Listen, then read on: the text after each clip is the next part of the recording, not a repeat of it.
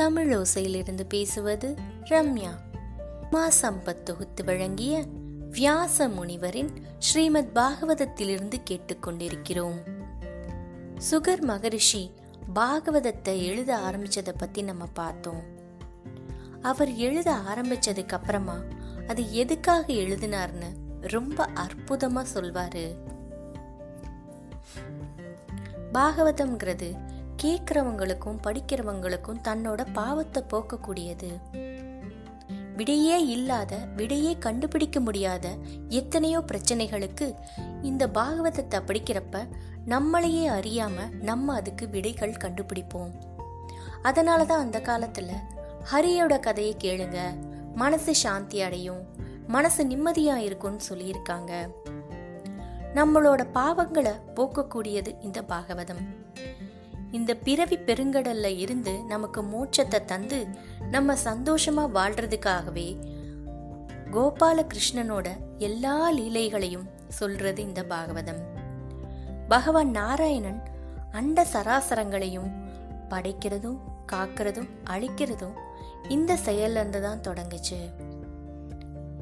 உலகளந்த பெருமாளான விஷ்ணு தன்னோட செயலை கொஞ்ச நாள் நிப்பாட்டிக்கிட்டு ஆழ்ந்த தூக்கத்துல இருந்துட்டாரு. அவர் வெளியே வந்த அடுத்த நிமிஷமே நாலு புறமும் திரும்பி பார்க்கறாரு எங்க பார்த்தாலும் தண்ணி நிறைஞ்சு இருக்கிறத பார்த்த அவரு நம்ம எப்படி இந்த உலகத்துக்கு வந்தோம்? அப்படின்னு புரியாம குழம்புறாரு. அப்ப பகவான் நாராயணன் அவர் முன்னாடி வந்து தரிசனம் கொடுக்கறாரு. தன்னோட சிருஷ்டியை பார்த்து மனம் மகிழ்ந்து போன விஷ்ணு பிரம்மனுக்கு ஆசிர்வாதம் கொடுத்து இந்த உலகத்தை சிருஷ்டி பண்ணுமாறு சொல்லிட்டு கிளம்பிட்டாரு. சிருஷ்டிங்கிறது இப்படி தான் தொடங்குச்சு. பிரம்மா திருமாலோட கட்டளைப்படி முதல்ல செடி கொடிகள் மிருகங்கள் மனிதர்கள் தெய்வர்கள் அப்படின்னு எல்லா ஜீவராசியையும் படைக்கிறாரு. அப்புறம் காலத்தையும் படைக்கிறாரு. நிமிஷம் நாழிகை மாதம் வருடம் இது எல்லாத்தையுமே நிர்ணயிச்ச பகவான் அதுக்கப்புறமா யுகங்களை உண்டு பண்றாரு. கிருத்த யுகம் திரேதா யுகம் துவாபர யுகம் கலியுகம் அப்படின்னு நாலு யுகங்களை சிருஷ்டிக்கிறாரு. இதன்படி மனிதர்களுக்கு நூறு வருடங்கள் அதாவது தேவர்களுக்கு ஒரே ஒரு நாள். உத்தராயண காலம் வந்து தேவர்களுக்கு பகலாகும். தட்சிணாயன காலம் அவர்களுக்கு இரவு. பகல் பொழுதுல பிரம்மா சிருஷ்டிய செய்வாரு. இரவுல தூங்குவாரு. அவர் எப்ப தூங்குறாரோ அப்பதான் இந்த உலகத்துல எல்லா பிரளயம் அதாவது எல்லா பிரச்சனைகள் சுனாமி அந்த மாதிரி உருவாகுமா? பிரம்மன் அப்படி படைக்கும்போது அது கூட அஞ்சு கெட்ட குணங்களை படைச்சிடுறாரு. அதாவது அறியாமை தன்னோட உடலை நினைச்சு தானே அகம்பாவமா இருக்கிற எண்ணம் அடுத்து போகம் அதுக்கப்புறமா கோபம் அப்புறம் மரணம்.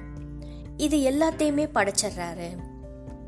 அதுக்கப்புறமா இந்த கெட்ட குணங்களை படைச்சதுக்காக வருந்திய பிரம்மா கடவுளை நினைச்சு நல்ல எண்ணத்தோட தூய்மையான மனசோட திரும்பவும் சிருஷ்டிய ஆரம்பிக்கிறாரு.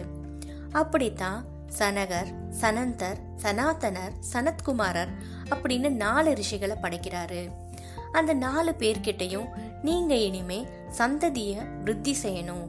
விருத்தி செஞ்சு இந்த உலகத்தை நிரப்பி இருக்கணும் அப்படின்னு சொல்றாரு. அந்த நாலு பேருக்குமே எந்த விதமான சுக வாழ்க்கைக்கும் இஷ்டம் வரல. அவங்க நாலு பேரும் ஹரிய பத்தியே திரும்ப திரும்ப ஜெபிச்சு அவங்களோட புலன்களை அடக்கி தியானத்திலேயே இருந்துடுறாங்க இத பார்த்த பிரம்மனுக்கு ரொம்ப கோபம் வந்துருச்சு.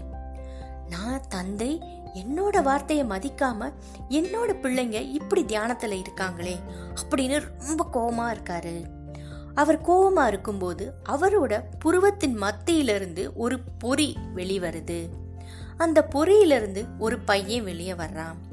அந்த பையன் வந்து செவந்த நிறமுடைய அழுகிற கண்களோட பிரம்மாவை பார்த்து வழிபட்ட அவரு எனக்கு ஒரு பேர் வச்சு நான் நல்லா வாழ்றதுக்கு அருள் புரியணும் அப்படின்னு கேட்குறாரு பிரம்மன் சொல்றாரு மகனே நீ தோன்றப்பையே அழுதுகிட்டே பிறந்ததுனால உனக்கு ருத்ரன் அப்படின்னு நான் ஒரு பேர் வைக்கிறேன்.